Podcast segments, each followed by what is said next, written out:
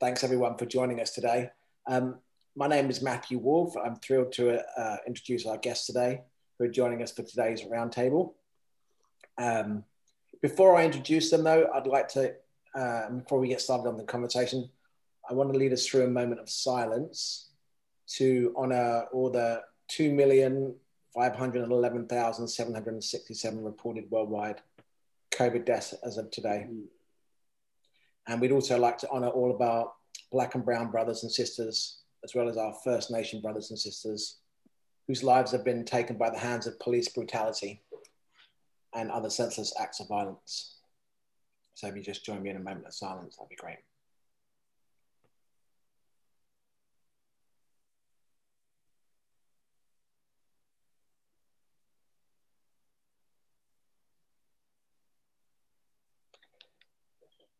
Okay, thank you, everyone. Uh, know, we've been holding these moments of silence since our first roundtable, and, and we feel that it's important to hold this awareness as we find ourselves back on set and back at work.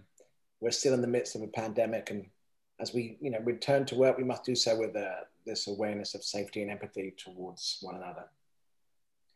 So now I'd like to introduce our guest today, and uh, joining us I'll go in. I'll go in the order of what I can see in, in this box. Uh, top left, I don't know how you guys see it. Joining us um, from LA, we've got Eric Branco, DP Eric Branco. Uh, thanks very much for joining us, Eric. Uh, his recent credits, film credits, forty-year-old version, uh, which is uh, we'll talk about during the during the discussion, uh, is in the in the running the Oscars this year and was um, voted I believe, you can correct me if I'm wrong, uh, Sundance Film Festival Audience Award this year, last last year. And, uh, uh, on the directing award. What's that? Directing award, best director.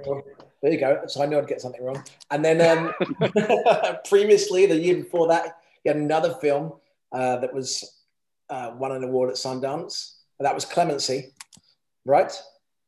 Yep, yep, yep. Yeah, Clemency won the won the grand jury uh, the year before. There you go, I've got that one right. And you recently uh, had your first foray into into the TV world, which um, I'm not sure the name of the show, but I'm looking forward to to discussing that. So thanks for joining us. Thank you for having me.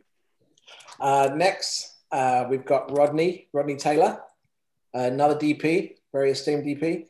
Uh, Rodney uh, is recent cr- credits. He's been in the business for a long time, but his recent credits that he probably known for are, as he just mentioned, Swagger, uh, the TV show that he's been on. How many seasons now, Rodney? it's only one season, but I've been in Richmond since October of 2019 to try to complete this. Okay.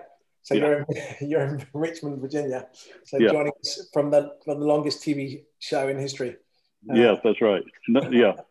What was the longest show? Avatar? No, it was Swagger. well, we look forward to hearing about that shortly. Um, so thanks for joining us, Rodney. Yeah, thank you for having me, and thank you for accept, accepting my check to have uh, to put me with two really cool dudes.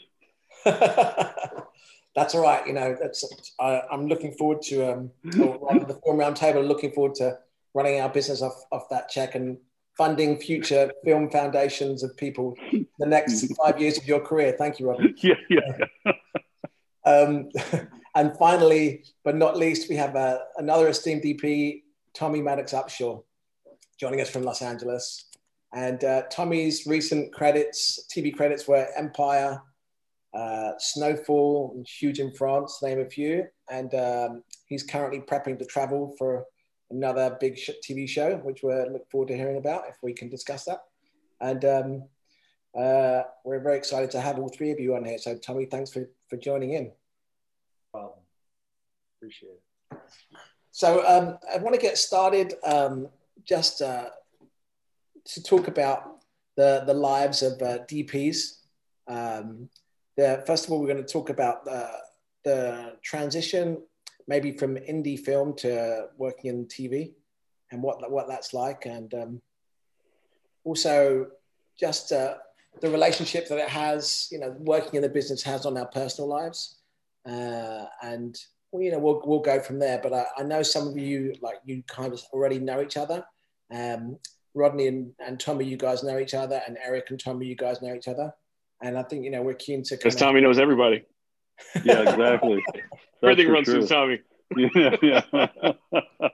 Like, Let's hear about I like that. meet good people. I like to meet good people, man. It's like, you know, Tommy, let's let's start with you then. Uh, Eric gave you the intro. oh man. Um, Why don't you tell us? Why don't you tell us how you got into the biz and um, you know and uh, where where how you arrived where you're at now? Oh, I have a, a weird kind of fun journey. I started off, I'm originally from Boston, Massachusetts, but I, I started working a production in New York in the 90s as a production assistant on like hype William music videos. So it was like all those hip hop videos, like from DMX to Tribe, R. Kelly. I mean, I was a PA watching people like Malik Sayeed do his thing, Danny Pearl Wow. doing his thing, Vance Burberry.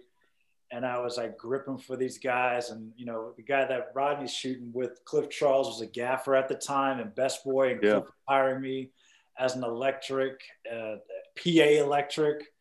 Um, and brothers like Donovan Lambert, who these guys took me on as like their PA trainee, trained me in the 90s while I was still an undergraduate. And I would travel from Massachusetts to Boston just to PA on these videos during my summer and winter breaks. After graduating from the College of the Holy Cross, I, uh, I worked in the business in Massachusetts for a while, still in New York, got in the union. Um, I was working with Rod. I don't know if you know this, but I was I was working with Eric Messerschmidt. oh yeah. Yeah, Eric Messerschmidt and I were like, I was like maybe 21, he was 20, and we knew each other in Massachusetts because we were the two youngest guys in the Yeah. IATA Union 41. So we were like the two young bucks who were getting out of undergrad and like we're like we we worked with each other and we, we were just That's young amazing. kids.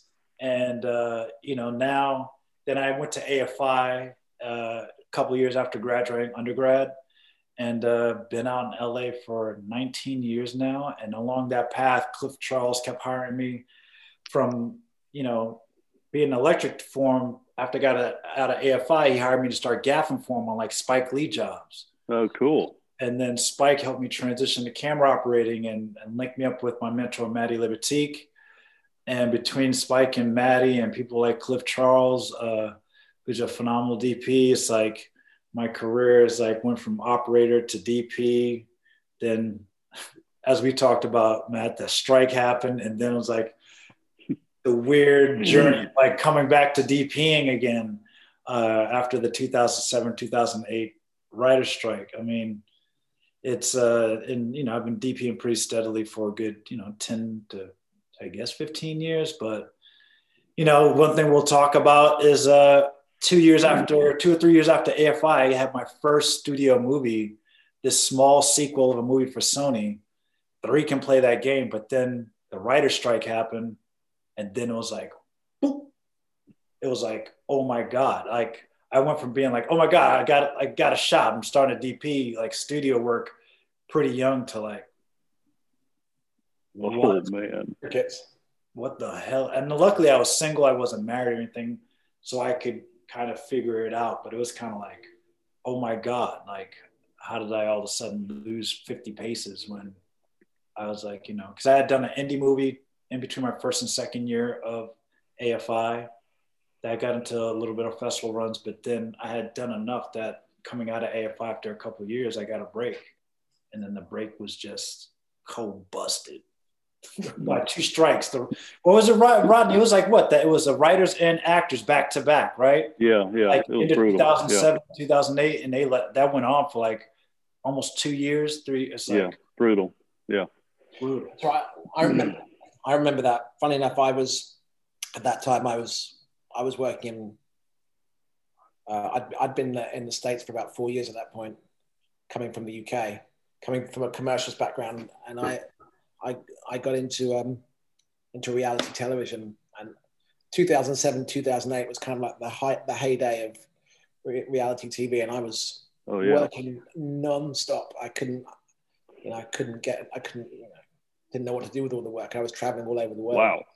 But um, We didn't uh, think about I that, Tommy. doing, I ended up doing reality TV after I did an indie movie, studio movie as a DP. had the Gaffney's commercials, and all of a sudden, I found myself doing reality TV. And at the time, all I could fester up to st- stick around was doing stuff for AFI because I went there. And me and Rachel Morrison were the two alums responsible connecting people like alumni. And we were both doing reality TV at the time.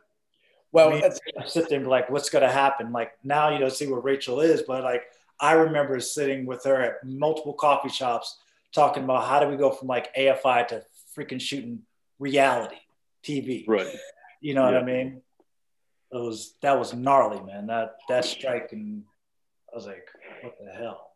Yeah. you know, Tommy. Fun, funnily enough, uh, one reality show that I did was a New York spin-off of a reality show in, in LA called this, uh, this, The Hills, and Uh-huh, I, I, did the, I did the city, and Rachel was the DP of the of the Hills, and uh, she flew out to New York to hand it off to me, and um, But I didn't know. I didn't know. I wasn't expecting that. I didn't know who she was at the time. So uh, that we met yeah, for one day back in whenever it was, 2008, I think, or 2009, until until I, I didn't see her again until I bumped into her at a, at a, cinematographer's dinner uh, hosted by ARRI in LA, probably like Mm. four years ago.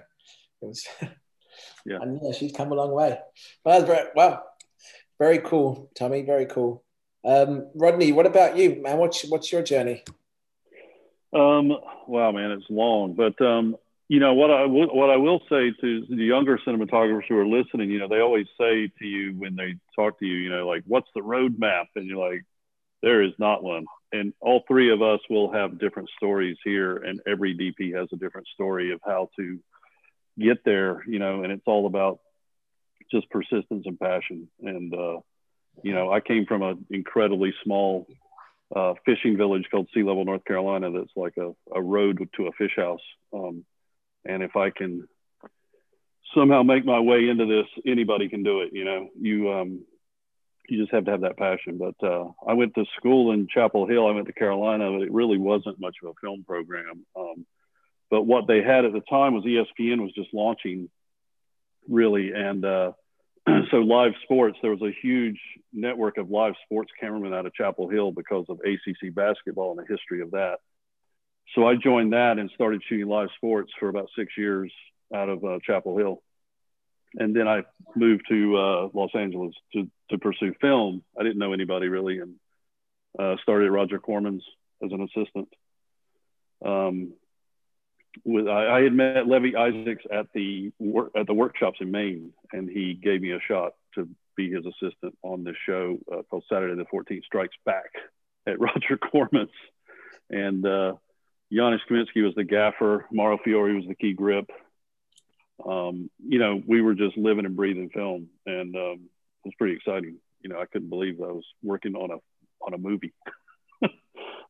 um, you know, I just worked my way up from there and um, started working on. I also took a little bit of a turn and went into IMAX films, which I loved. I shot, uh, I assisted on probably a dozen IMAX films all over the world, and then I started shooting IMAX films, another dozen of those.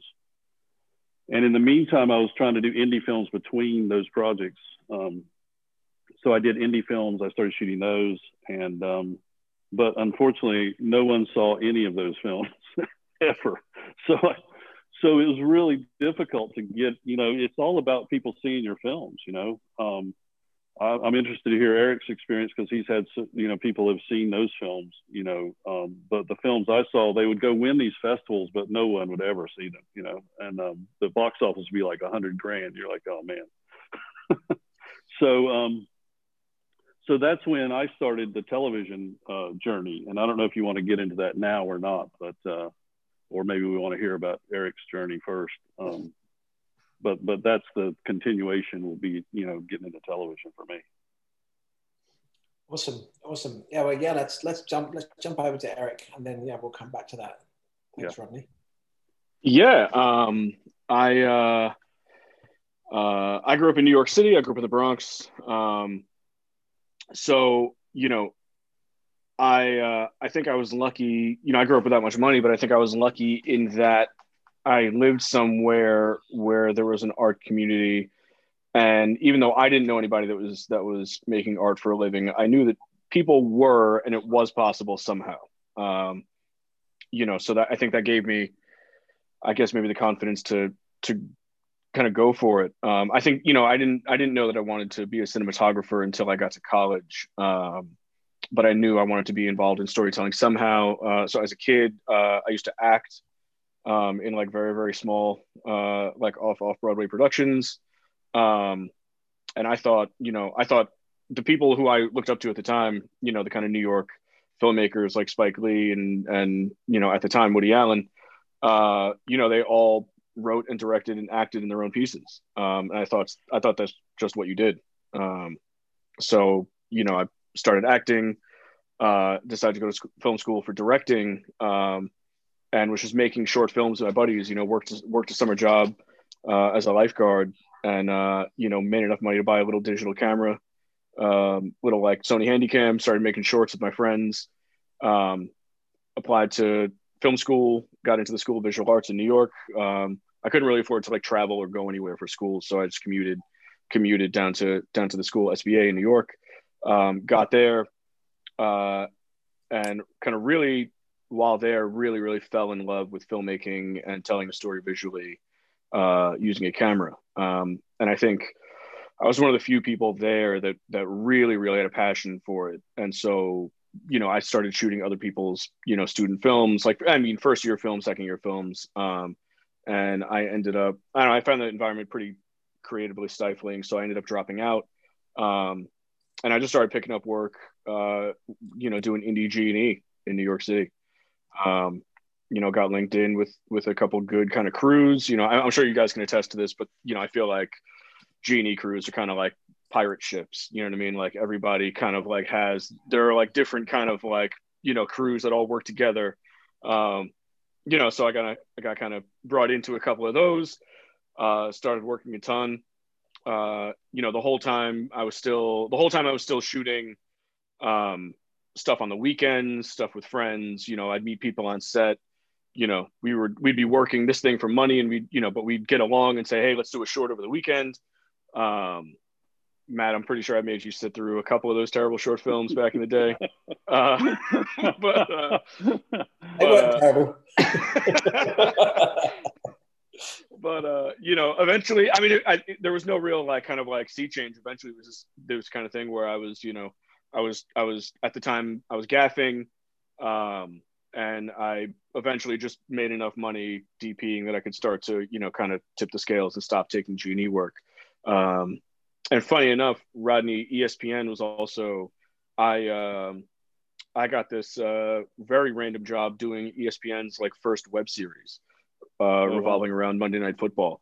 So, um, which at the time was like the most money I, I had ever made on anything, and like you know, right. they would put us on a plane, and I didn't have to pay for the ticket. Um, yeah. you know, but we did. I did a season of of Monday Night Football where we would go to the city, you know, do like you know film, you know, Friday, Saturday. Um, you know, do a tailgating video that they would have online uh, for halftime. Uh, so I did a season of that, and that was kind of like the clean break from working Grip Electric. Um, once I had kind of been out of that world for you know six, seven months, uh, I got back to the city, and uh, you know all those kind of G&E connects had moved on to other people, and I was like, well, here goes. And from then, you know, kind of from that point, really was only a DP. Cool very cool. You know, it's it's interesting. Like a lot of people always ask, well, most people always ask, like young people, how do you get your, you know, how do you get your start? And like you said, Rodney, every there are so many different stories, and so many different ways. There's not one way. And clearly, just by listening to you, all three yeah. of your stories, you know, it's obvious. I mean, I I remember when I was coming up in, in England uh, as a camera assistant, and I I I was taught I would talk to lots of first ACs or focus pullers, as we call them in, in England, and, uh, and operators who were frustrated because they wanted to be DPs and they got caught in the financial trap. And, oh, yeah. uh, you know, like, you know, they had families and, you know, bills to pay for and houses to pay for. And, um, you know, they're, they're like, ah, oh, you know, I, I, it's never going to happen for me anymore. And I remember thinking to myself, that's not going to happen to me. I'm going to jump right now. And, uh, and I jumped, expecting everyone to kind of that knew me as a clapper loader as a, to give me jobs as a DP, and of course it didn't happen. So uh, you had to go out and, and work your way up. Um, Uh, you know, and so it's there's there's multiple ways of of like cracking cracking into the business. Um, Rodney, uh, but specifically now, you know, TV. I, I, want to talk a little bit about tele- television, and I, you could say maybe this is a golden age for TV. Um, definitely, yeah, definitely. I mean, if you consider, you know, just looking at the, the, the, caliber of actors that that work on TV shows and how that those you would never have seen those kind of caliber of actors. You know, they would go stay strictly in the cinema world and the theater world, movie world, and um, now you, I feel like the onus is a little bit pushed more towards t- TV than it is movies. And you know, you're seeing the quality of work is so great, not just from the acting standpoint, the writing standpoint, and and the filmmaking and shooting standpoint from you know people like you guys. And um, and I'm keen to hear what you you know from all of you. Uh, you know, because you've obviously all of you transitioned from movies to, to to TV. Just what your experiences are and and and how you know what you have to say on that topic, really. Um, Rodney, yeah, let's let's just kind of tie tie back in with you in terms of how you made that entry into TV. Yeah, it's interesting, man. I mean, I have to say, you know, I, I, you know, a lot of us come to Los Angeles with the idea of doing movies, and um, you know, I was on that journey, and I really love films, um, and I loved the indie films I was shooting. Um, but it really started getting to a point where you, it's almost becoming a hobby. I couldn't make any money. I mean, you just the rates kept going down actually, and um, I think the the last offer that I turned down was a thousand a week, and I'm going, wait a minute, I got to pay a sitter a thousand a week for my kids. Uh, I'm not a financial whiz, but that's not working out. You know, I mean, like this is, this, um, and I just started watching what was happening on television, and I was like, hold on a minute, these are the these are the scripts that I'm interested in. These are the things that used to be movies. Now they're on television. The drama's on television. You know, the the the really that that really great balance of drama with comedies on television. You know, and and and I, I need to get into this. And uh, you know, the, the rate's definitely better because it's protected by the union. So you're um, so I talked with my agent, you know, Dan Burnside, and we made a very clear plan. So for me, this wasn't like this wasn't like a backup plan. This is something I really love doing, and um, and I made the transition. But the transition was not easy. I mean, I had to. Uh, I basically sat down and I said, okay, I'm gonna, I'm gonna figure out. I'm gonna choose five cinematographers who are veteran television cinematographers, and I'm gonna choose five guys who have made it from indie film to television and I'm to write email. I, I knew them. It's not like they were just out of the blue. I, they were people I didn't know. And I sat down and wrote an email saying, you know, and at the time, by the way, as you know, getting these offers for a thousand a week, you know, um, I was starting to operate again. I, I, I'd actually skipped that step. I was an assistant. Then I started shooting in the indie film and these IMAX films. And um, I had to start operating again. And, you know, it was pretty humbling to be an ASC member operating a camera for people. But luckily, I had some really good friends that took me through that period. And uh, it was only with friends, and it was great. Uh, and I learned a lot actually by doing it. And um, so I wrote these 10 DPs, and I said, I would, I will operate for you on television. I will splinter unit for you on television. I'll shoot second unit for you on television. I really want to get in and I got great responses back from everybody about you know what to do, how to do it. But Jim Denault called me and said uh, he was one of the DPs, a friend of mine, and he said, "Hey, I'm doing this show for getting for HBO called Getting On, and I'm going to operate a camera, and I need a second camera operator that's a DP to work because we're, we're going to be flying. There's three day episodes, and we're it's documentary style, and I want somebody that knows you know lighting, and you can just operate the camera." and you'll be doing it on your own pretty much. um, and he said, you know, and most likely if season two happens, I won't even be around. So maybe we can get you the job, you know, and you can start shooting television. And, and that's what happened. He, um, he did the first season. I got along great with everybody.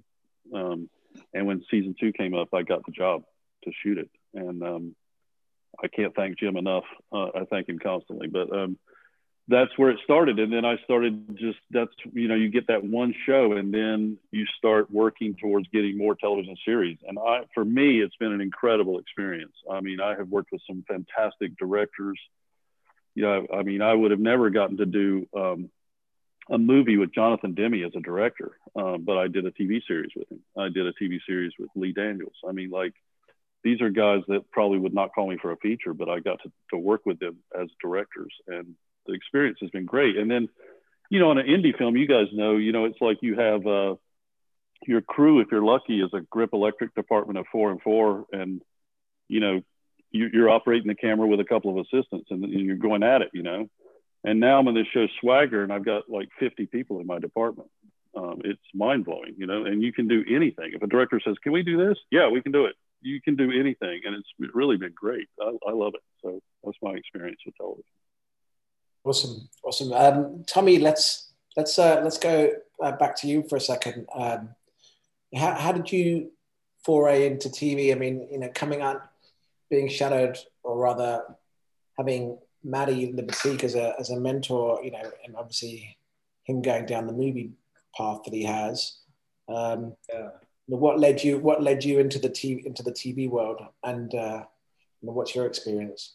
kind of ties into that down period. Like, you know, I was operating for Matty and then I was doing the reality TV thing. And it's funny because my first show, narrative, straight narrative, was Real Husbands of Hollywood with Kevin Hart. The very last season of that, where it's like it's a totally scripted show, but they want it as like a faux reality TV, right? So just because I had done that freaking reality R&B Divas LA and some other shows.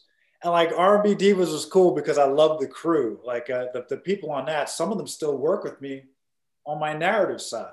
That's great. And and one of them, one of my operators is now a DP. Like this woman Vanessa Smith, who's the DP of Mayans this season, was like my operator from R&B Divas, and you know, and then I brought her on to Real Husbands, and then I brought her on to some other stuff and then like Jose, one of my ACs is the couple. I think uh, but we have for we have Freddie with this, but it's like because I had did that, and I got put up by this uh, producer named Carl Craig, who was the producer of Real Husbands, and like Stan Lathan and Ralph Farquhar, who are two black men that have been in television like longer than possibly anybody, black or white. Stan Lathan is the longest running director in the DGA for anything. Wow. Like Stan did Sanford and Son when he was like in wow. his 20s. Wow. So he, the three of them brought me into like the narrative TV space through BET. And I did Real Husbands. And then Stan brought me on another show with him that he was producing. And like those guys really kind of grew me. But it was like my approach of that reality space kind of worked into transitioning to doing that show just off of the universe. And it was like, okay. So it's like the things I learned from Matty, but then at the foot speed of the, you know, my, you know, some bad, some great reality TV experiences helped transition me into this space. But then I would still do movies with Matty, and Matty would bring me on to do second unit on stuff. And then I would get an indie movie. Mm-hmm. So I was straddling the space for years, you know, the TV and and I just have kept kind of like doing this dance. And you know, it's it's kind of worked out. I mean, I've done indie movies in like South Africa and couple other spots while still doing the TV thing. And it's like, how do I do it if I make X amount, you know, financially doing the TV, then it gives me a little bit of leeway. But now the stories have gotten so much better.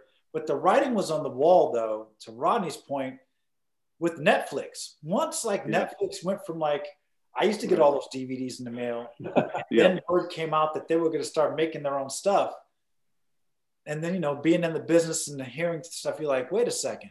Then you see them put a building up two blocks away from where I was living at the time when I was single yeah. in Hollywood. They put up, you know, Netflix on the corner building on Sunset and the 101. You're like, oh, something's up.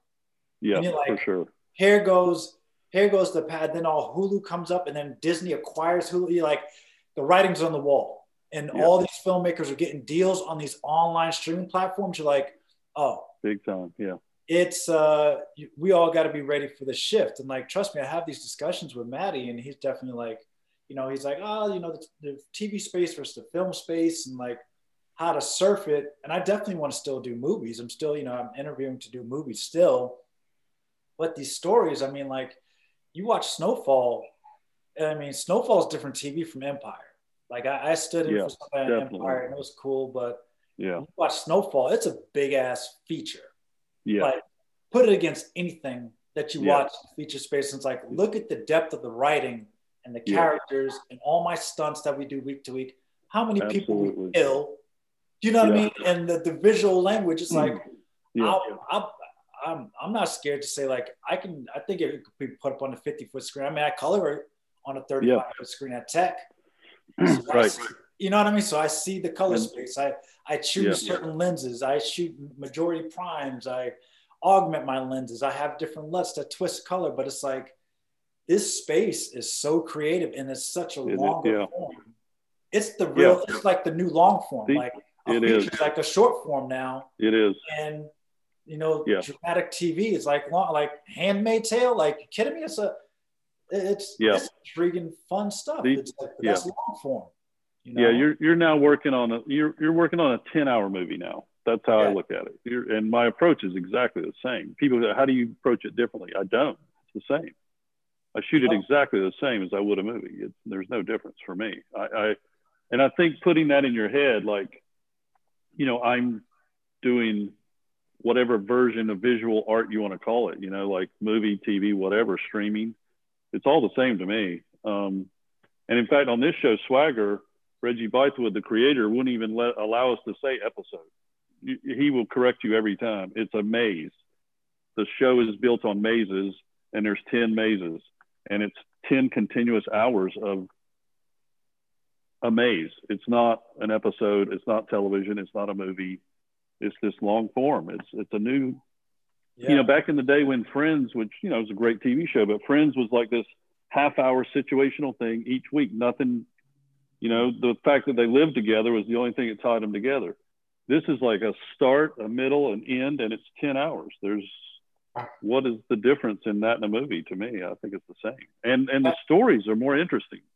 And to your point, this is what I do. I go to the writer's room mm. and I sit and I, and I look at the board. Like every writer's room has a board up and they talk about the arc of the season.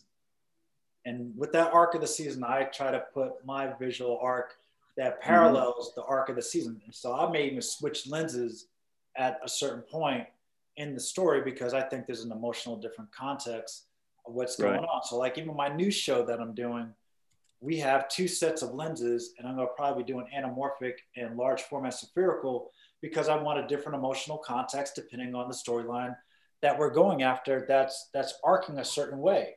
But in the beginning, there needs to be a different visual impact between a couple of the major storylines. You know, yeah. same thing you do on a feature. You know, I'm in exactly. what, like two countries shooting a TV show. right. Yeah. It's like, you kidding me? That's just uh that's just TV. It's like it's like, come on, how many features like get to really do that? It's it's yeah, it's fun space. It is, yeah. Is just before we go to Eric, just, um, we don't often talk about technical stuff in the film roundtable. We kind of save that for other uh, podcasts and, and, conversations. But um, I'm sure there'll be somebody wanting to wanting to pick you up, Tommy, on using spherical, large format spherical, and anamorphic in the same space. Can you elaborate on that a little bit and how they would cut together? Are you, yeah. are you, are you kind of like punching in or using part of the frame, or you literally jumping from widescreen to you know to to we'll keep it all the same aspect ratio two four Yep. So, and the large format spherical will extract. But the thing is, if you notice on anamorphic, you really kind of flatten people out. It compresses people a certain way, like faces. And there's a lot of close focus in the language. And even with close focus, anamorphic is still is kind of a flat, close focus versus a spherical situation. The roundness of somebody's face is it's just emotion. It's a different response, but you can see it. You know what I mm-hmm. mean? Two foot on anamorphic you know, same kind of focal length, two foot on large format spherical is a different, it's like, it's totally different emotionally. And then there's also characteristics to the, to the glass that we're using, you know, is different color temperatures also. So between the color temperature, the flare, the compression, I'm trying to evoke that this storyline has a certain, like, you know, flatness to it, colder in terms of tone versus our lead characters who are in a different emotional state than the people, the protagonists who are coming after. I, lo- I love that. Yeah, thanks for explaining that. I mean, yeah. one of the things I noticed when I first started, I'm also a DP for, uh, for anyone that doesn't know, but I, I, work in the commercial space for the most part. And when I first started using um, large format cameras, one of the things straight away, you know, you could, without actually getting to the technical aspects of it, I you know, you could be on a much wider lens uh, and be closer and still have a, a nice depth of field fall off. And, and that, that 3D element of it was just, you, you almost, it's a subconscious thing that anyone looking at it will go, what's, what's different about this? I feel so much closer, much more into the action. And uh, it's, I think that's, it's been amazing to, to shoot on that, on, on large format cameras and um, how that's really helped kind of change the visual storytelling. Another tool in our box. Uh, so I, it's very exciting. I think everywhere, you know, all the um, the podcast, not the podcast, sorry, all the Instagram profiles I'll follow. You know, you see a lot of people shooting mostly on large format cameras nowadays, probably for that reason. Uh, but it's cool to have another another tool in the box, and and the way you're using it to to help differentiate the story is, is great. And you know, I'm sure people will get a lot of value out of hearing about that. Eric, let's just go. Let's just go over to you for a second because I know, as you've touched upon, uh, we've known each other for a long time, and uh, and um, uh, I mean, I'm especially excited to to see your journey. You know, from those crew days where you know you crewed for me, and uh, and I sat through your films, which were which were which had a glint of the future in them. Uh, you know, you know, it's interesting because you know you said you said like about how you you know Woody Allen would like act and direct in his movies. I remember you you um, uh, what was the grips the key grips name that you used to hang out with at the time? Who Brandon Taylor? Brandon Brandon. Yeah, that's a good key grip and. Um, a great guy, and you guys would make films together. You guys would, would go off and do everything. You would write it and direct it, produce it, and act in it, and shoot it. And uh, I mean, if anyone worked hard at, at making trying to make their film career happen, you guys were definitely it. Uh, um, but you know, we we spoke last year, the beginning of the p- pandemic. You know, not long after the success of uh, of the forty year old version, and um, I remember, you know, you you had like we all have moments of, you know, what's coming next, and you know what what does it lead to. I think I'm gonna I want to come back and touch on that in a second. Um, but but um, for right now, I'm interested to know, or rather, I think the our audience would be interested to know how you go from a from a career of indie movies to a TV show and and then what the difference in your experience because this is your first TV show, right? So um, I think that's really interesting. Clearly, Tommy and Rodney are, you know, well, they're newbies at shooting TV too, but are slightly more experienced than you guys are. But um, you know, they've been doing it for years. So yeah, yeah, keen. I think we're all keen to hear your perspective on on TV and how it happened and, and what your and what your experience was. Yeah, I mean, I um, you know, I think my my I think I'm I'm lucky in some ways in that like it kind of took me so long to kind of get anything I've shot, you know, seen by by a large group of people that uh that I think now I feel ready for the opportunities that come my way and I feel comfortable on a set in a way that I probably wouldn't have um you know had had I gotten these opportunities earlier. Um you know, I think this so i got i got i think last we spoke i was kind of down on myself because the network had had not approved me for a show that i really wanted to do um but i guess about a year ago. Um i think i think we maybe spoke like that week or right after and i was like oh i don't know. Uh but uh we've all been there. Brutal. Brutal. Yeah. Uh but it was it, you know I was, I was i wanted to do this this uh this hbo this HBO Max kind of mini series thing with the director I'd worked with before, uh, and they just wouldn't wouldn't approve me. Um, mm. and so, you know, I was like, all right, well, I guess, you know, I guess I'm going back to kind of going back to indie world. Um, and then, you know, I spent, you know, then the pandemic hit, everything turned upside down. Um, I really, you know, paid the bills doing at home commercials, um, you know, shooting with my family. You know, I met, ran into Tommy on one uh, on a screen that looked like this.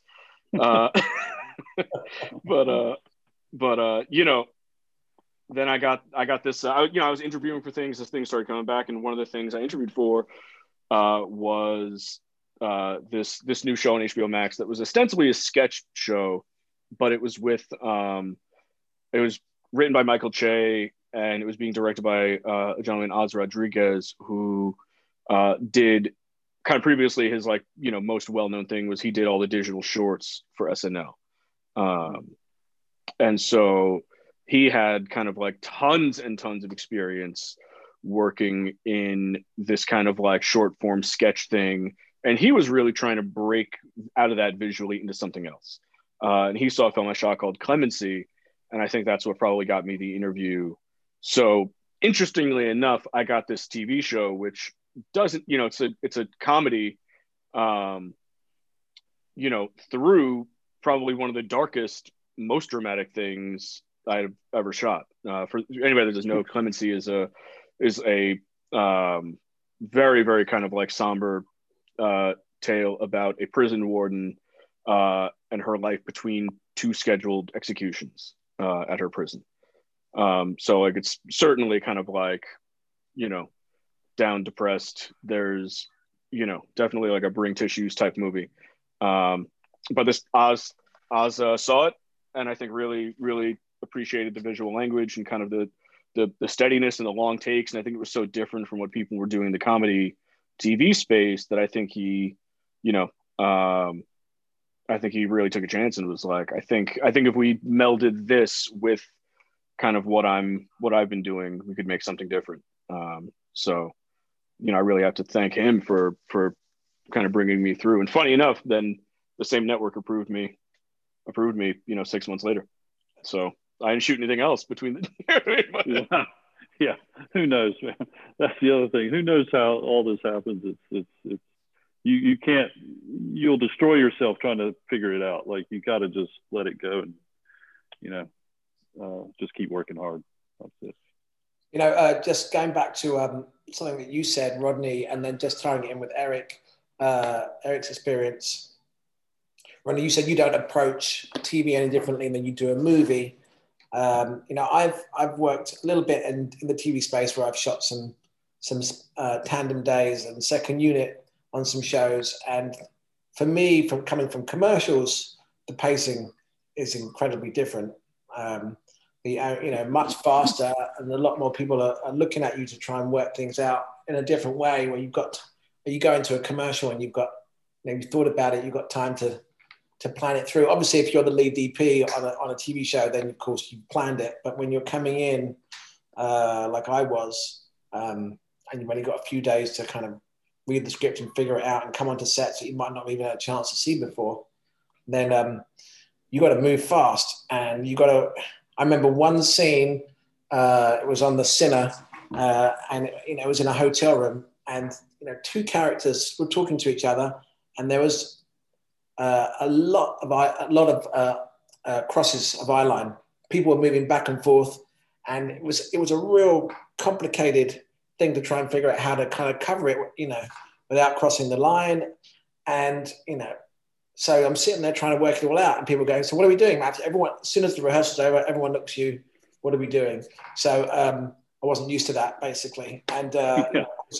I learned it. But at the same time, I'm here. I'm keen to hear Eric, you know, whether well, I believe you you shot for HBO, right? So um, maybe you might I think you might have more time on HBO. My experience with working on HBO, but I'd be interested to hear all from all of you if that's the case. But Eric, how did you transition from indies to to TV in your first experience? I mean, I have the opposite experience. I mean, it was way slower than any feature that I've made. exactly. I mean? like, That's the thing. You know, features yeah. were. I mean, you know, I mean, that was that was I think one of the one of the things I think you know. Uh, there's always the, always these questions of you know I think as a DP you have to prove yourself you know, you have to prove yourself to kind of like it's like you know a rippling pond where like you prove yourself to these people and those people tell these people. And you know I mean kind of like a, you know it grows and grows and you you know so but a big conversation was can I shoot quickly? Can I do these things? You know can I can I shoot a, a show that's going to look good you know and make our days uh but like coming from coming at a at a indie it's like I mean I mean, we shot Clemency in 17 days, um, you know, and I think probably two or three of those days ended up on the cutting floor. So it's like, right. shot in what, 14, 15 days? you know what I mean? Yeah. yeah. Um, you know, so, and we're doing, you know, a nine page day, a 10 page day is just like not even discussed. It's just what you do. The producers are like, well, we'll, we'll make that a two camera day. Uh, you know, get at it. So, you know, so, I mean, TV, I mean, there were certain times there were certain times we were where we were moving very very quickly, but I mean, certainly not any faster than I had already worked before. And you have a bigger crew, right? I mean, you've got that's the thing. You've got this bigger crew that can help you achieve that schedule. Like, because I, I agree with Eric. This to me, the schedule is the same. They're like, you know, um, this is what you know. The schedule is exactly the same, but now I've got an army of people to help me make the show, and um, you know, and hopefully you've got an experienced director, whereas on a movie you probably work with a first time director. Um, so it, uh, I don't know. For me, the speed is the is uh, not that difficult. That same for you, Tommy. Your experience? Yeah, I, I would say you know I, I just keep it. You know, I keep the same speed, and it was something I learned from freaking Matty. Like all gas, no brakes. Like you ever watch Matty? yes.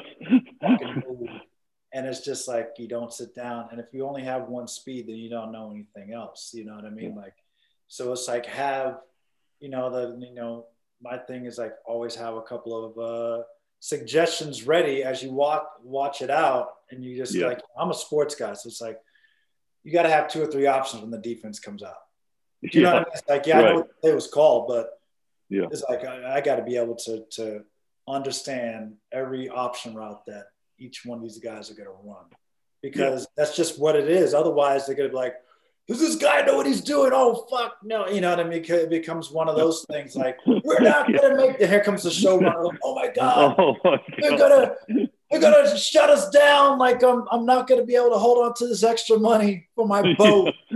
Yeah. you know what I mean? It's like, yeah. where's that extra money go that, you know, we done yeah. you? You know what I mean? Some producers are, I work with a couple that have been like, toss my guys extra money at the end of a show because wow. we've saved them money. Yeah. And there's of course other producers. Te- text me their numbers after you. Yeah, yeah. When we get off this yeah. call, I just want to have, have, a quick chat with them. Yeah, my my yeah, crew yeah. can attest to it. They got straight up bumps. Wow, and wow, other amazing. This is where it's kind of like, so with all that extra time, did we end up getting like why are you still at us a certain way? But yeah, you gotta have one speed, man. Whatever you do, yeah. try to be consistent about it and just have more ideas than the director may know that yeah. what's possible. You know what I mean? Exactly. As, you, as you watch the blocking. Yes. You know. And also, it's like you got to steer the blocking a little bit to the schedule sometimes. You know, like, um, you know, yeah, we can do that, but it's it's actually an extra hour to do it that way because we got to pick up three more shots. But if we just block it this way, we don't need those three extra shots, and the scene is going to play the same. You know, so um, let's do that. And the directors want to hear that because they want you know more takes and more options. So you just have to be quick on your feet.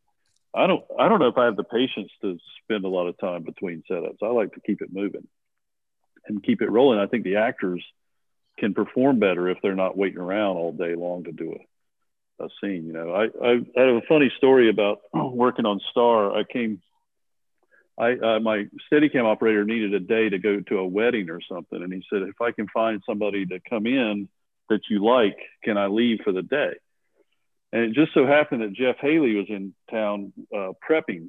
And Jeff is an amazing Steadicam operator. He did all the David O. Russell films, and he does now he does the big Marvel films and everything. So he was prepping, and he said, "Sure, I'll come in." So he comes in for the day, and about lunchtime, he comes over to me. He goes, do you work like this every day? Because he's, you know, before lunch, they've done like four shots.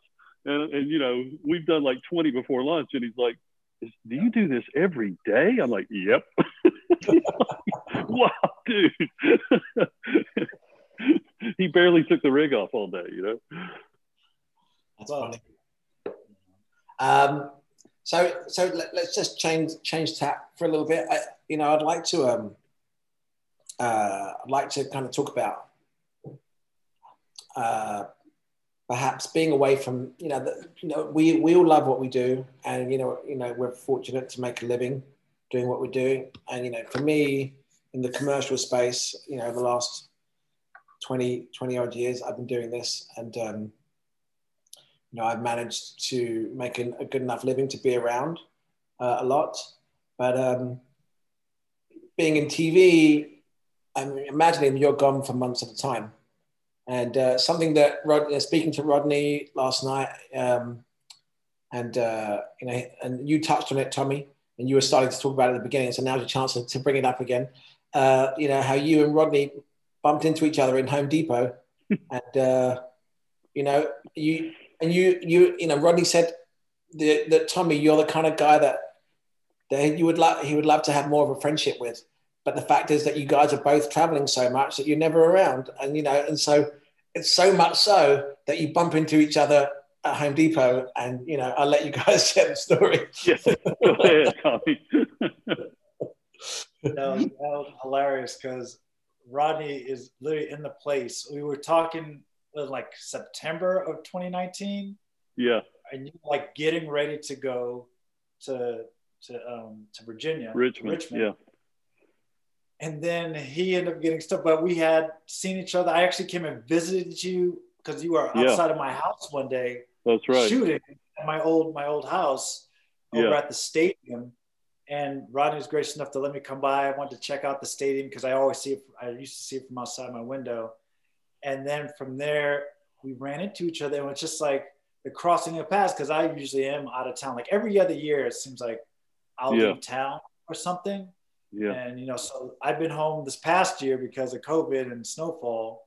Right. And I just got inside to Chicago, came home, been a year of snowfall. Now I'm going back out.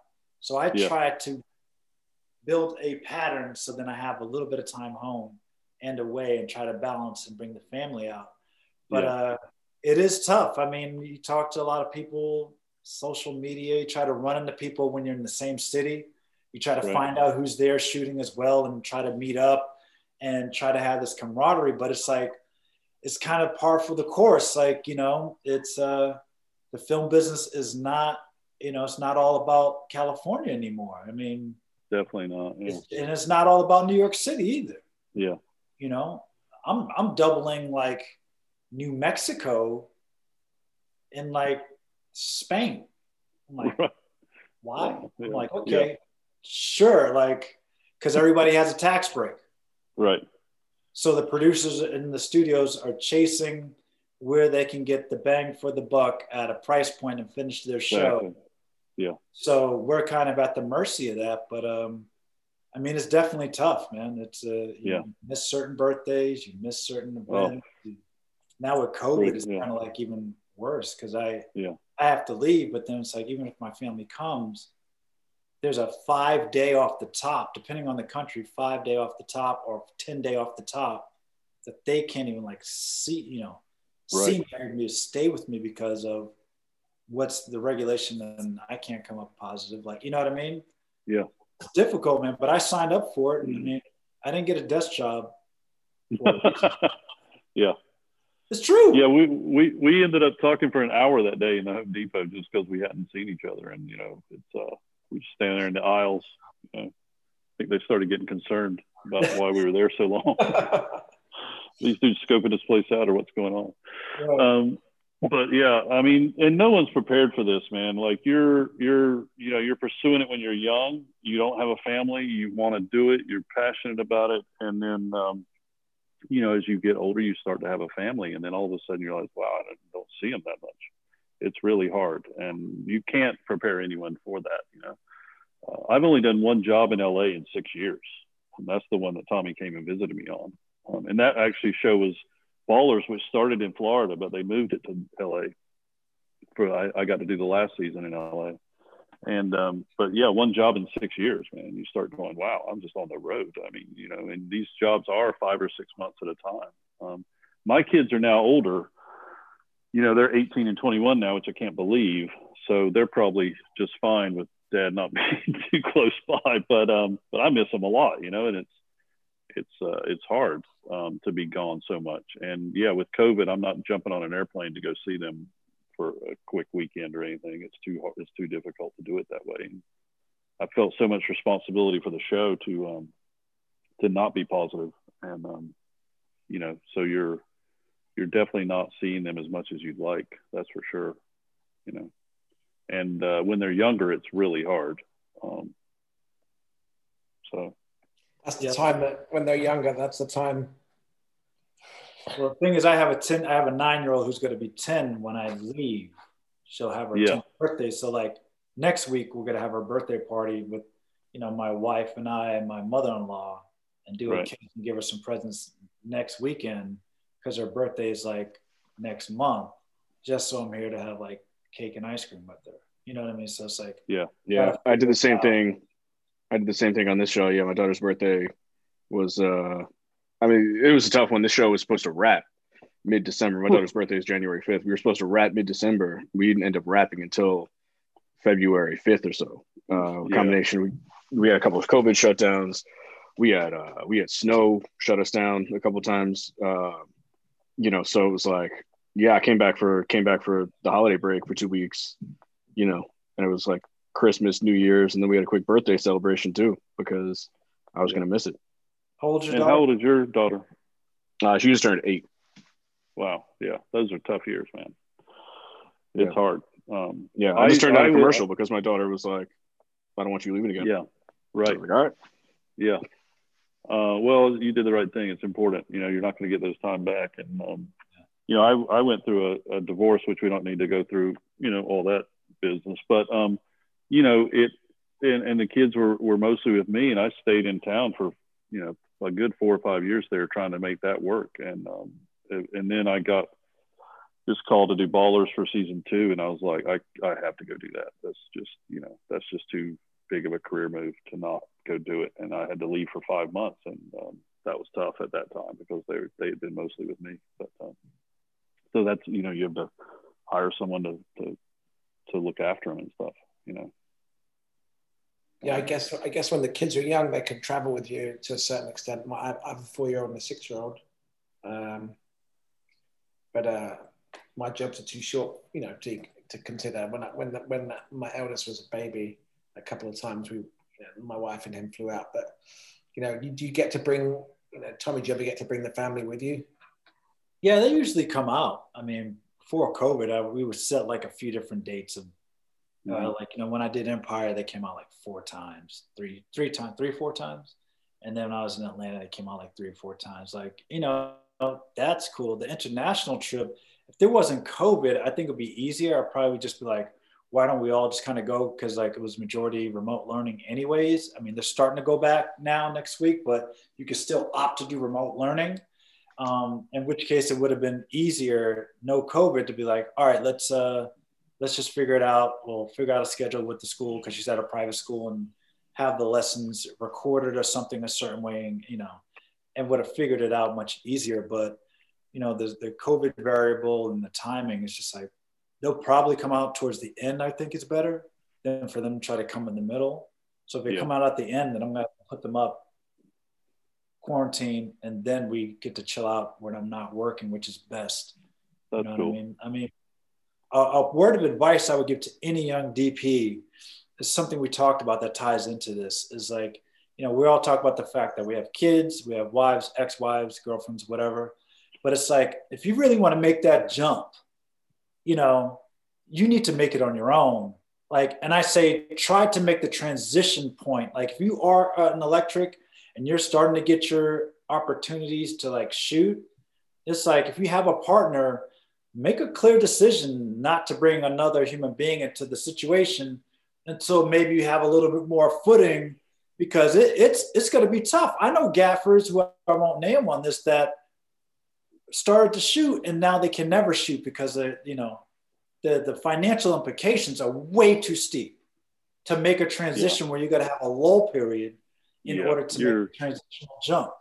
Yeah. You know, you got to really think it out and have a discussion either by yourself or with your partner. Like, okay, I'm somebody's going to need to pick up the weight while I do this. I mean, Ang. Lee has a great story where he was like the provider for his kids, and his wife is the doctor, and Ang like raised the kids the first four years while he wrote scripts at home. Like, do you know what I mean? It's like they must have had a discussion of some sort. I mean, now, you know, he's an Oscar-winning director, but all those years, yeah, you, you gotta you gotta really plan it out or plan it by yourself. I think, and and no, don't put yourself in a situation that you're not gonna be able to make that jump because then when you stop answering the call as a gaffer, you know, you don't, you know, if you only have yourself to answer to that the electricity bill is not being paid, it's a much easier conversation than to explain it to your partner.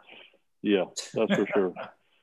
and that's what I tell you know young you know we we've all worked our way up and you know um, you you know people do ask you know how do you do it well you've got to have a way to make a living because those first jobs you're shooting they're not going to pay much I mean my the first movie I shot I didn't even get paid at all shot the whole movie for free um, you know and and you've got to have some way to make a living and you shouldn't get caught up in you know, oh, I've got to go be an assistant after I shot a movie because, you know, because you know, there's a there's a huge lull there. Like you you do a movie and then it takes months before they even complete it, and then it goes into theater and you're going and then you're sitting by the phone going, oh man, it's in the movie theater now. I'm going to get a job. It's not how it works. that phone is not ringing. Somebody didn't come out of the movie theater and go, I gotta have this guy. And they're like, oh, you, know, no, you still have probably another year before you get a job. you'll be you'll be waiting a long time by that phone if you're waiting for that one. uh, funny, it's a yeah, it's part that's sitting around waiting. Definitely a part of the business, you know, for a lot of people.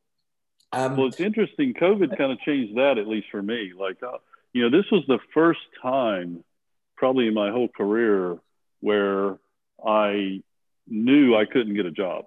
Like, and so it kind of relaxed me a little bit to really, really enjoy uh, chilling out. You know, um, I, I had, you know, had a guitar for years. I could barely play it. I just, you know, I took lessons every day, you know, online, and I just, I learned to play guitar, and I, you know, it's been it was kind of a, a, unique moment in time if you could survive it financially. Um, it helped that I had a job that I had was on, and then I knew it was coming back eventually.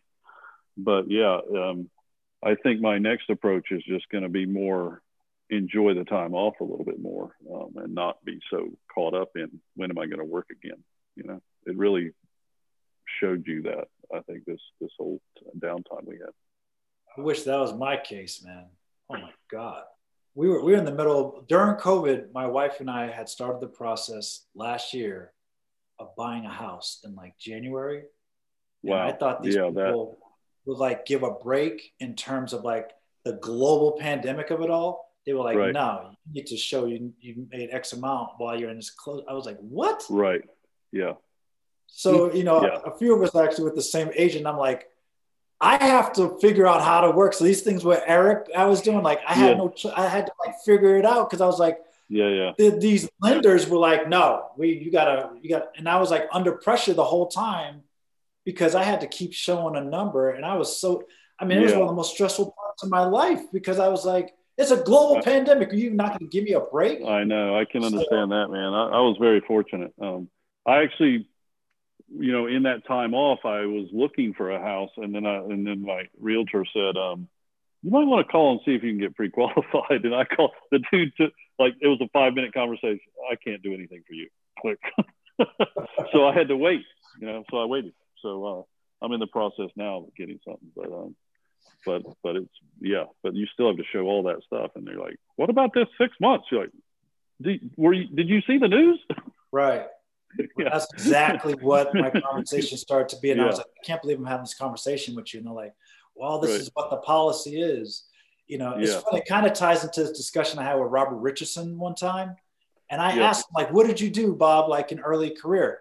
Bob said when he did his indie movies, he would make them, he would figure out to the dollar how much he needed to freaking live. Like my rent is a hundred and like, you know, three hundred dollars a month, plus this is how much it is for food.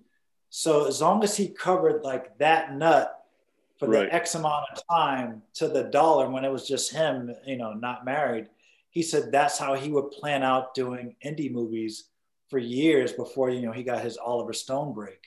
You know what I mean? But he was like literally down to like the dollar, like the like you said, it's the film business. This is still you got to make a living, but maybe that's the way you do it. What is your bare minimum that you can live off of?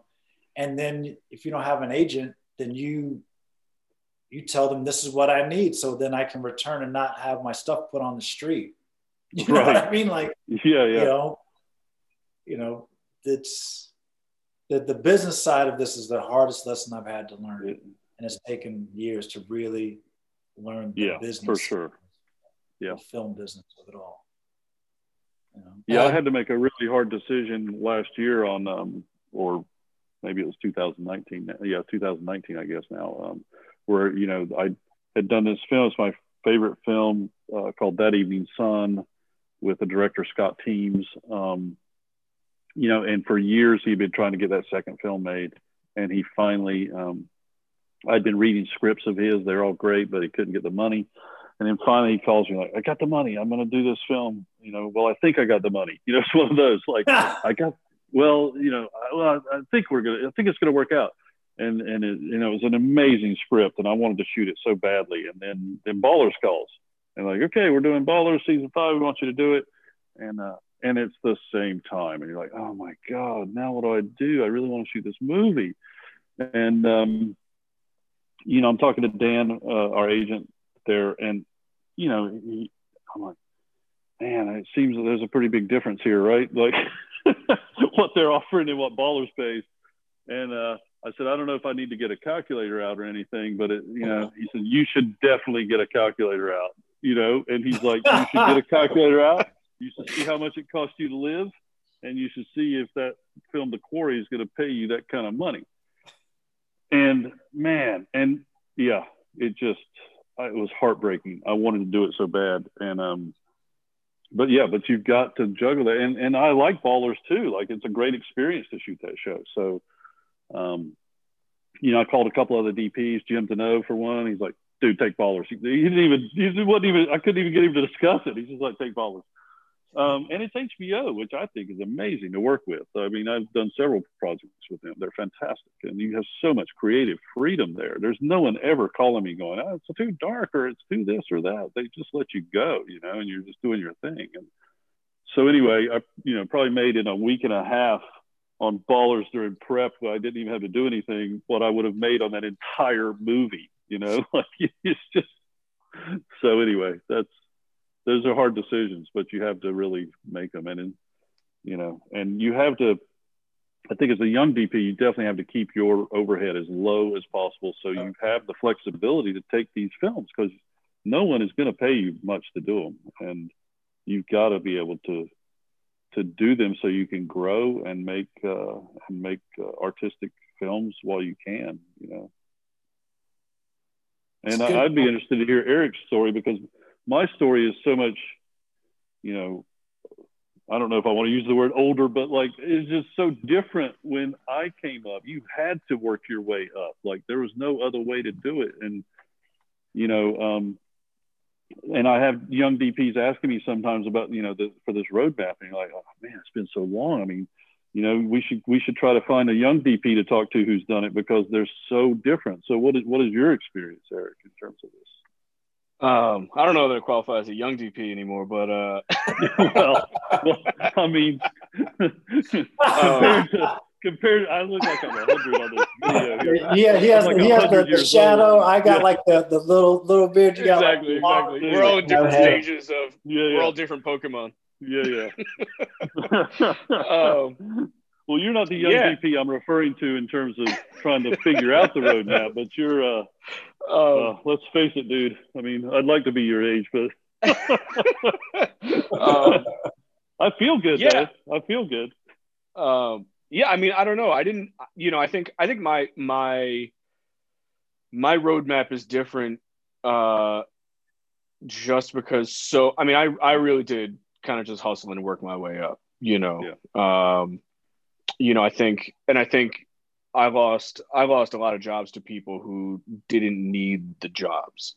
Um, I was just talking about this with a friend, you know, the other day where it was like, you know, I think you hate to think of other DPs as as competition, but at a certain point, you know, um, you know, I was trying to get jobs that I needed to keep the lights on, and you know, there were a lot of young DPs whose parents had just bought them a camera package that would just swoop in, you know, Uh, and and I wouldn't get the job. So you know that that was kind of my my biggest, you know, my biggest uh, you know I think hindrance to to working steadily and consistently is that I actually needed the work.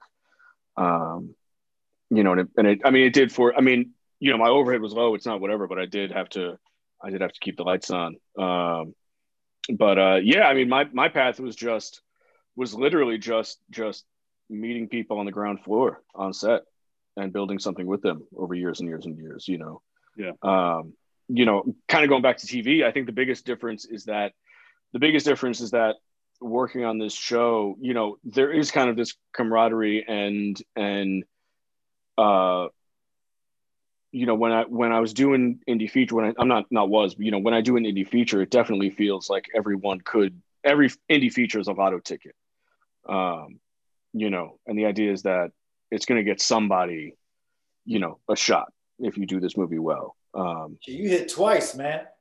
yeah I, I ain't hit Oh. once. I'm like, shit. No. Yeah.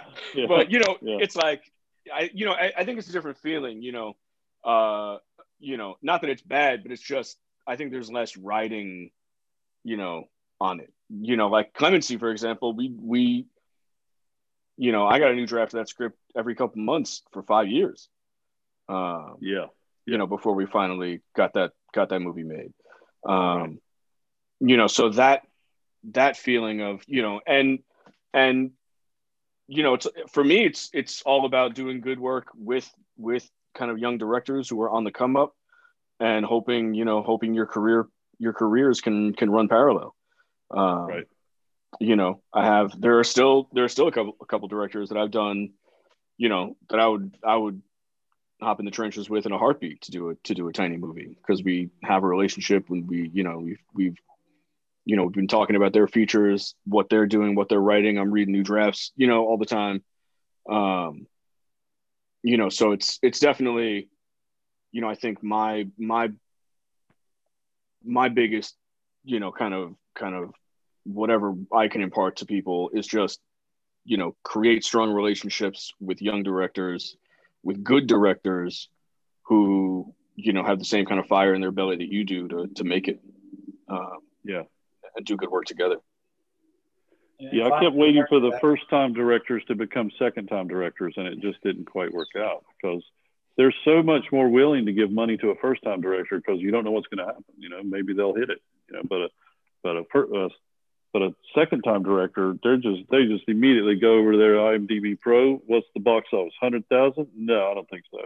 And um, so it's hard, you know, uh, to get that second film. And the second film for directors is what really makes them if you look at the history of directors and um, people, you know, point to these films and go, "Oh, that was their first movie." No, they did one before. You just never heard about it. And um, you know, Memento was the second film for for him. It wasn't the first. And it, you know, throughout, you know, the history of film, it's usually the second one that hits. And if you're not there with that director on that second one, you're you're not going to really go anywhere. Yeah, I mean, I just had that discussion with somebody about like even Michel Gondry. You know, his 1st Mhm. movie wasn't Eternal Sunshine. Right. yeah.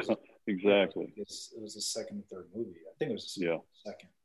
But I mean, that's where like when you talk to directors like this new generation, one person you got to give credit to is Ava DuVernay, where she had a plan about her movie. It wasn't just about finishing the movie. It's about right. what's the plan to let everybody know about this movie. That's you know, right. It don't matter how. That- to your point earlier, Rodney, Yeah. If people don't know about it, who gives a damn? You know what I mean? But right. everybody knew about Ava's movie hmm. because Ava had That's a right. plan about her Yep. movie after it was done. No matter if we spent 30 grand on it or whatever, or even if you spent two million bucks on it. If you don't have a plan for your movie to let everybody know about it, it's like that's the director you want to, to, to be with. You want to find out what is their plan to make sure everybody knows about their movie, you know? You're absolutely right. Yeah, the movie, you know, that, that Evening Sun being an example. I mean, it won South by Southwest and 13 other film festivals, but there was no money for promotion, none. I mean, there were they were doing newspaper ads. You're like, really? Like that's who's gonna? Nobody looks at those anymore. You're not gonna get people in a theater with a newspaper ad, but that's all they could afford. Um, Got- got yeah so so you have to get people out there to to yeah um, it's hard that's the hardest part Yeah, and it should be a discussion. Just figure out, you know, the, Yeah. like I said, it's the business, man. It's the film business. It ain't the friend business. The film Yeah. Business. it's a way to be creatively savvy, like Ava has done, like Spike Lee did, yes and figure out how to get the word out about your movie. You know, Right. I remember the the trailer. Uh, I think was it? Might have been She's Gotta Have It. Uh, yeah, the trailer was Spike on the, on the was. Spike selling socks so good uh, on on Flatbush, and he's like, Yeah. "Come see my movie because if you don't, I'm really gonna be here selling these socks." yeah yeah yeah exactly was yeah genius. no, he's just genius at getting people into the theater yeah for sure and he makes good films so but but if uh, but if he didn't know how to get people in the theater it wouldn't have mattered Right. Would not have mattered. yeah and he's just such a great story in terms of his progression. Each one, he got more and more people to see him, and you know what an incredible career. You know, You know, um, I'm just thinking, thinking about the time, guys. I don't want to keep you guys for too long. There's there's a bunch more questions I would love to ask to ask you. Um, one one thing I, I do want to ask, uh, really, um, that some one of you touched upon about you know, uh, Rodney. You said you know, um, working with HBO, and now Eric, you work with, with HBO. Tommy, I'm not sure if you have, but you, know, you they can. just shut me down like two months ago. no, They shut you down. They What? shot me down. It was, a, it was that that's so good. It shot me down. Yeah. I I had a three month interview for something and all of a sudden, but then you know, there was another job. I said you and Eric can No, commiserate. That, that, that means, uh, according to that Eric, means you'll get the next one. Yeah, yeah, in nine months' time they'll Hey, be Grant. back. Hey, if I can bat 100, if I can bat 500 with uh, with HBO, I'll, I'm I'll be all right. exactly. exactly. But, um, yeah, I definitely haven't gotten all of them. I mean, I I went into a. I, they called me in for a meeting, uh, HBO uh, for a pilot, man, and it was a great script, and I was really excited. And I go in, and I, you know, I hadn't really gone to a. The, the director wasn't even there. You know, it was it was with the executives, and I had never done that before myself. And I go in there, and everything's great. I know a bunch of them. and We've been on sets together. It's all friendly, great. And then all of a sudden, they're like, "Okay, so tell us, tell tell you know, tell us." And I'm just like, "Oh, they oh they want to pitch." Like I'm, I'm not a pitch guy. What? like I'm used to uh, talking with a director about collaboration and what we're going to do and visual. And here's an idea. And this was a full on like I like it was like I was a writer. I was like, uh oh, I did not get that job.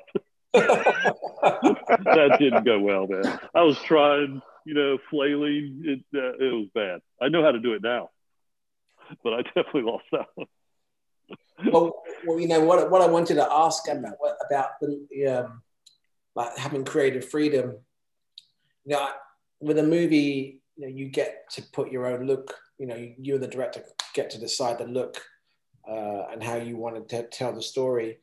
Um, with TV, is that are you up against execs, the showrunner who said, you know, comes to you and says, "That's not how I want it to look." Yeah, I want your look. I want you to bring your look to the show, but ultimately, you know, like there's there's certain shows, you know, that I've kind of dipped in and out of, you know, that have a playbook, and um, uh, and as a DP, a DP friend says to me said to me one time, you know, they've got um, uh, they've got you know, an incredible artist, you know, painting by numbers essentially, uh, because you know you're not using the talents uh, what what the, what you you can do as a cinematographer, what you can bring to the table.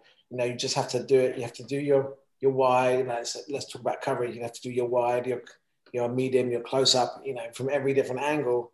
Uh, don't get creative with the camera work, or don't get creative with the lighting. It's gotta, it's just gotta have the look that, that we've set as a show, and that's how we want it to look. Is that your experiences, all of you, or you know, are you? Does it change from show to show, or gonna, can you? Can you? You know, yeah. I'm going to tell a quick story relating to what Ronnie just said about about uh, a pitch. I just had an interview for a show um, that, uh, like, I am not going to call anybody out, but it's it, it's a show that took place in a world that I know very well. Um, you know, it's it's it was like a New York, very like it's very very very much my wheelhouse, and very much the kind of thing I've shot before uh, in the future world. Um, uh, it's with the showrunner, no directors, nobody else, uh, and the showrunner was like, you know uh, it, was, it was not for the first season of the show, and the showrunner was like, you know, if you were the DP of this show, what do you think you would what do you think you would bring to the table? What do you think you would change?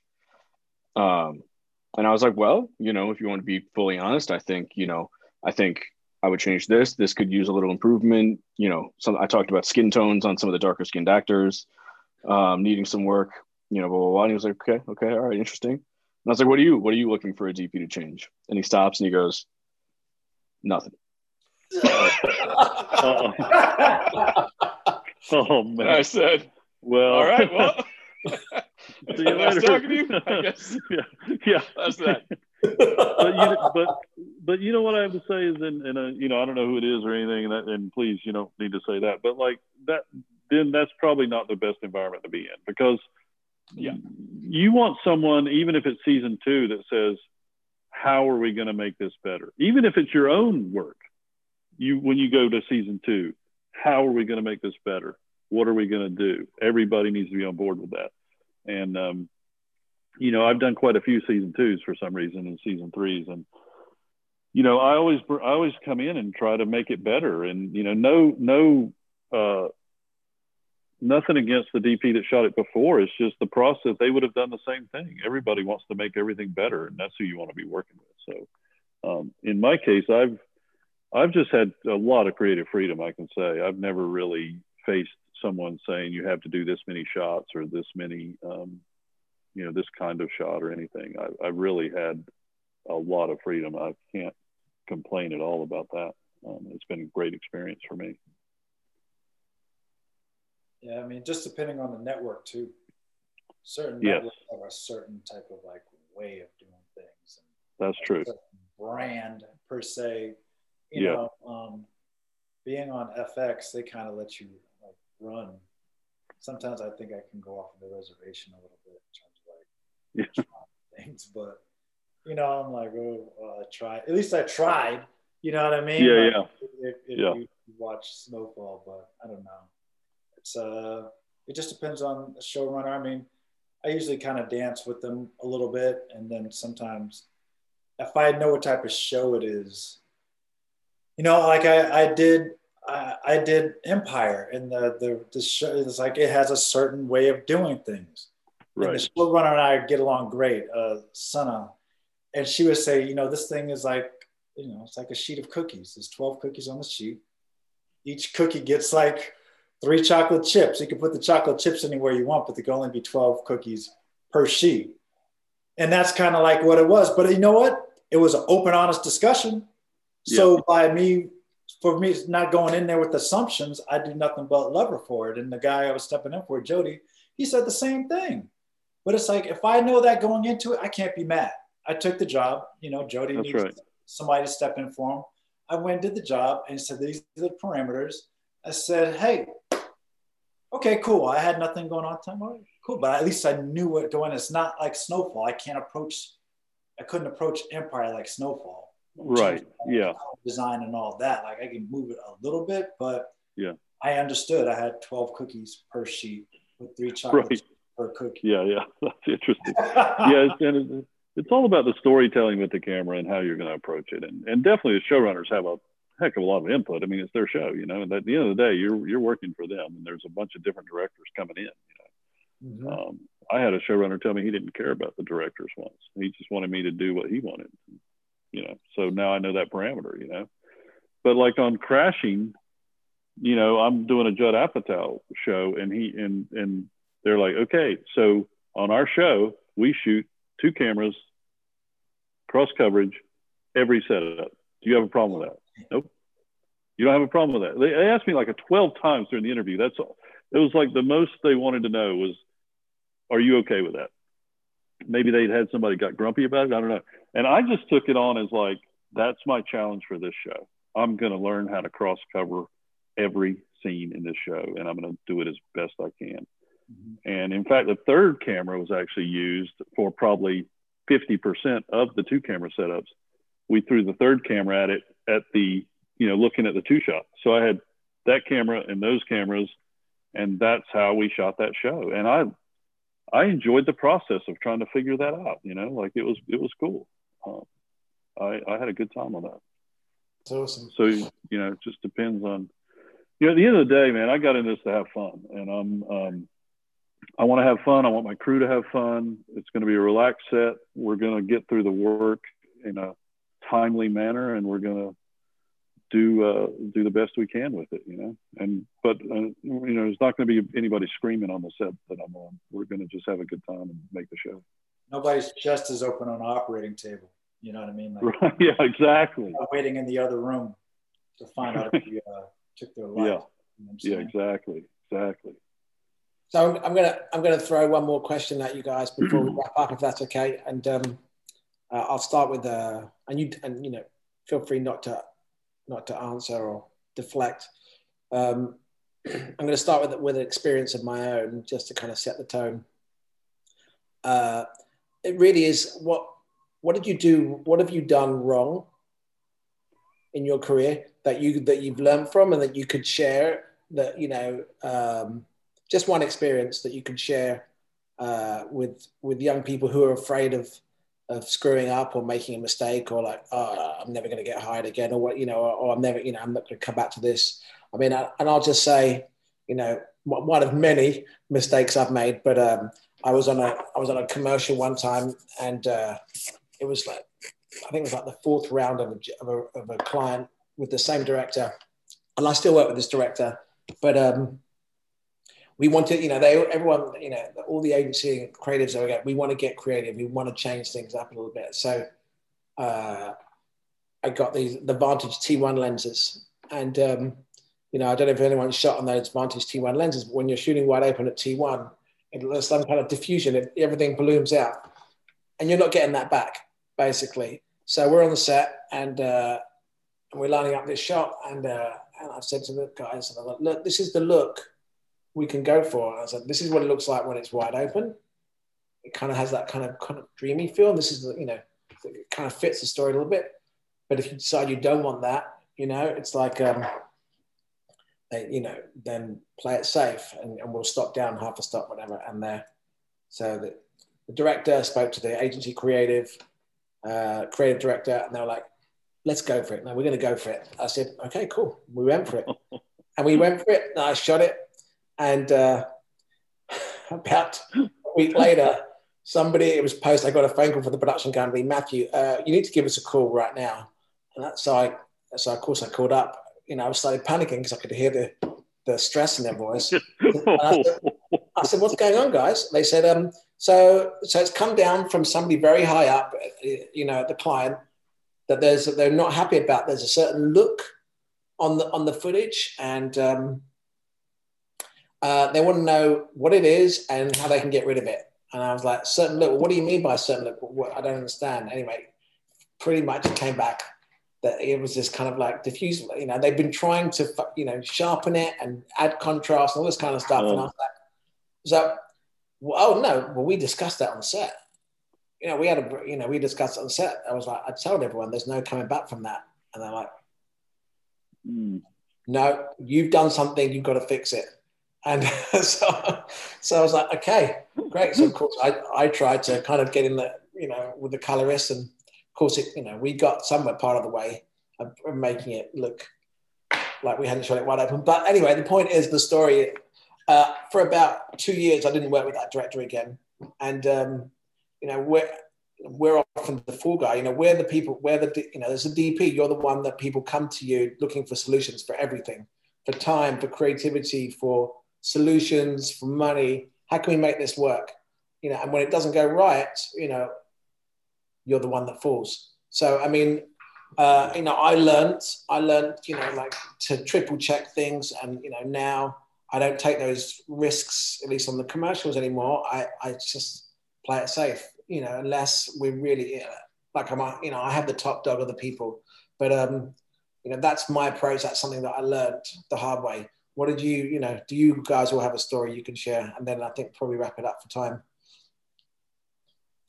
Or we can wrap it up for time now. You can all quietly pass. uh, no, I'll, I'll, I'll kick it off with a. Uh, it's so. I don't know. This is uh, a long time ago. I was um, I was starting to get in. I shot a feature. I shot one feature for this uh, for this kind of like uh, lower budget uh, horror kind of outfit in New York, um, and uh, they they knew that I was kind of more into the like the dramatic thing, uh, and uh, they kicked me over to a director who was doing like a very small, uh, a very small kind of like short or a, it was I think it was longer than a short, but it was you know, um, and we sat down, no money, no budget, no like nothing. It was like me, a camera, and like two kinos. Um, and I, you know, we we sat down and prep. Prep was like at a coffee shop for an afternoon prep. Uh, but you know, I was like, I was like, you know, there's like we can't, we don't have the ability to cheat anything on this. Like, when we walk into a location, it has to be that location. Um, you know, whatever we're doing here has to be, we have to be kind of capturing the real world with this movie. Um, she was like, that's makes sense. That's great. You know, and we get into, we get into this kind of like bright white Brooklyn loft. Um, and she hands me a script and says, "Oh, these I'm you know I made these scenes all night now." and I said, you know, I was like, well, what do you, you know, what do you mean? She was like, yeah, yeah, yeah. Like these are all, I, these all worked better as night. So I rewrote them for that. Um, but like we still, we only had the loft rented for the day. So we just need to like, you know, I know you day for night and do this kind of stuff. you know, and when I tell you, I really did my best. I was like, you know, um, I'm, you know, I have my color temp bumped to like 10,000 so that any blue light coming in still is like a little warm, you know, and it's still, you know, we had, you know, trash bags taped up on the wall. Oh my um, God. And, uh, and, uh, she, you know, on set again, you know, we're on the same kind of thing. We're on set, you know, I'm like, look, like this is, this is all we can do right now. And she's like, no, it's great. You know, I appreciate it. You know, thanks, thanks, thanks you know, I know I threw you a curveball, and I'm like, okay. Curveball. Um, and uh, that's a mean curveball. And then, uh, you know, we wrap, and she sends the footage to this production company, and is like, "Why did you recommend this guy? He doesn't know what he's doing. This is a oh night scene. God. Why does it look like oh. this? This looks terrible." Oh. Whoa. Uh, and uh, and I had to go interview again for a feature that I already had with this company where they pulled up all this footage and they were like, "What'd you do?" so, uh, oh so, my god! Yeah, so I mean, since then, I've definitely doubled down on my like, you know, uh, if we're gonna make the world something that it that it is not, you know, we all need to be on that page from jump. Yeah. And you know, you need to, you know, I'll trust you, but you need to trust me if there's something that, you know, I say we cannot make this look the way you want it to look. You have to, you know what I mean? there has to be yeah. mutual trust that way. But yeah, since yeah. then, don't don't cheat has been a big a big mantra of mine on uh, on smaller things. Yeah, you definitely have to get everybody on the same page, and it's hard sometimes. So, and uh, you know, yeah. Uh, I, I, guess I would say uh, biggest how many, I've learned. oh, God, this this is so many of them. I thought you were trying to find one. yeah, the one the one I would say is like, you know, just arguing with the director because your idea is different. after a certain point, you just kind of have to be like, you got to pay me the same amount of money. They're like, yeah, all right, fucking put the camera up. You know what I mean? It's kind of like to, to hold up production after like, yeah, yeah, yeah you right. had a game planned and they, they throw you like to where to put the camera differently. Going from showing up with the pages day and night. yeah, That's, yeah, yeah. that's, That's just incredible. I'd be like, Yeah, yeah. I would like, we need to get a producer on the phone. That's one thing I do. I did learn over the years after getting thrown in front of the bus is like I gather everybody up and I'm like, okay, so just just so we all stand here and understand, um, let them know, and then make sure you talk to, to the producer and the producer kicks it down to everybody else because I'm not, we're not going to agree on it, and then all of a sudden the producer who answers to the studio or whoever the executives are is not privy to it. So since the producer is going to be the liaison to the money, then let's make sure that you say that to the money. Because I'm not going to be the one in front of the bus. I've already had that happen. But I'll gather the first AD, producer, uh, or multiple producers, and I'm like, okay, so this is what's been talked about. What do you guys, you know, you guys, you explain to them. Because I'm not going to be, you know, run over Right, right. just for that reason, because it's, it's happened to me before.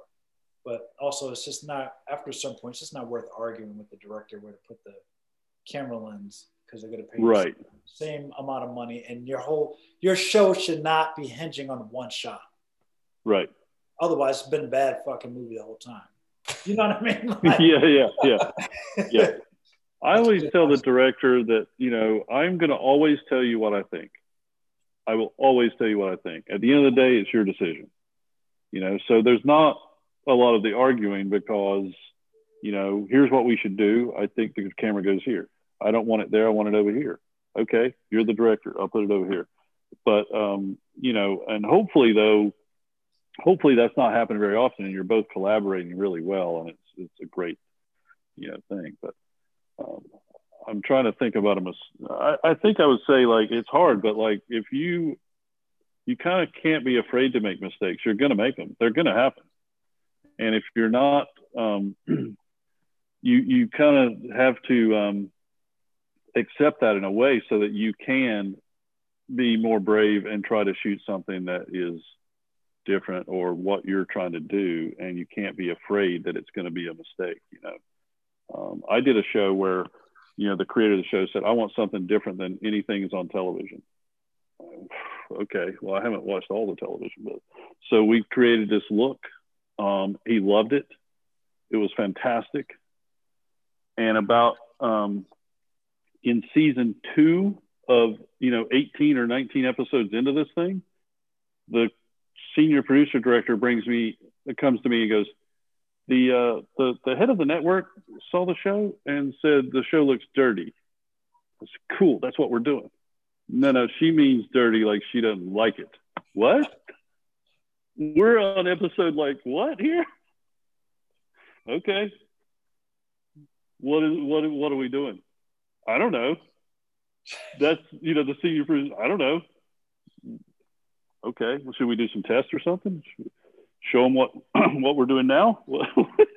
It's crazy you know? um, So what happened? but what happened?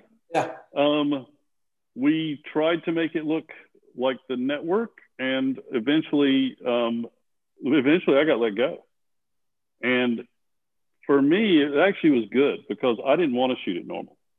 It wasn't the story and i don't think um, and i don't really have any regrets about it. Like and i called you know the we i had a great discussion with the creator about it. I think he ended up in a hard you know rock between a rock and a hard place at the studio.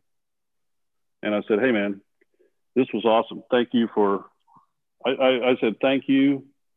Uh, i said i know i shot a beautiful show because you kept telling me how beautiful it was and thank you for allowing me the creative freedom to do that show. It was great. Yep. moving on. Yeah.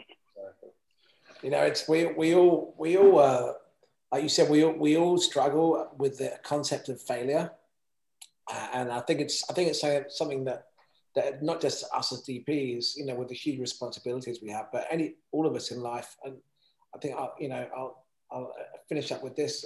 I, I heard um, a really good audio, audio book a few months ago during the lockdown. It was um, written by uh, uh, an, an, English maths teacher for kids, and uh, trying to help kids like improve themselves at, at maths. And and um, there's like she came up with this concept. There's a fixed mindset uh, where you know you you you might come across something and you might say I can't do that, you know, and if you feel like you can't do it, then then you kind of you give up. But uh, but if you actually have an open mindset to something and you realize it's okay to fail, it's okay, and the very act of failing actually allows you you to grow and is actually a very important part of getting better at what you do. Um, then once you once you give into that, you realize you actually probably want to fail because failing, you know, that she said was like the first fail, first attempt in learning. You, you know, you need to fail, and once you once you fail, you learn how to do it better, and then you grow. So um, uh, I try to, you know, embrace that concept uh, now moving forward. Um, but uh, guys, listen, I think we've taken up enough of your time. Thank you, thank you so much, all of you, for really, you know, sharing your experiences and coming on today. I know um, everyone's going to get a ton of value from from hearing you guys all talk.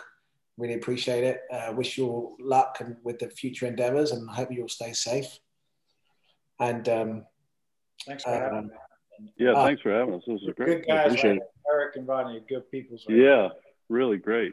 For sure next time we'll do this in Home Depot, guys. I don't know what you think, but yeah. I was like, yeah. cinematographers getting hardware and uh, yeah. talking movies. Yeah, yeah. Talking I would, yeah. I would watch that show. yeah, yeah. I would watch a show where DP just yeah, walk yeah. Home Depot. yeah, yeah. Okay, there's the next reality show. I'm taking over Seinfeld's Coffee and Cars. DPs and Home Depot. Yeah, yeah, yeah, yeah. Well, um, nice. thanks again, guys. I just want to just want to say a quick thank you to the rest of the Film Roundtable team, uh, Aaron Weil, Doug Torres, and Maria Prieto, who's who are constantly working hard to, you know, with the rest of us to kind of put together these roundtables. And, you know, a lot of people are getting value out of them. And, and once again, uh, we really appreciate you, your time. So um, stay safe and uh, look forward to seeing you guys and talking again at some point in the future. No, thank yeah. you so much. Appreciate it.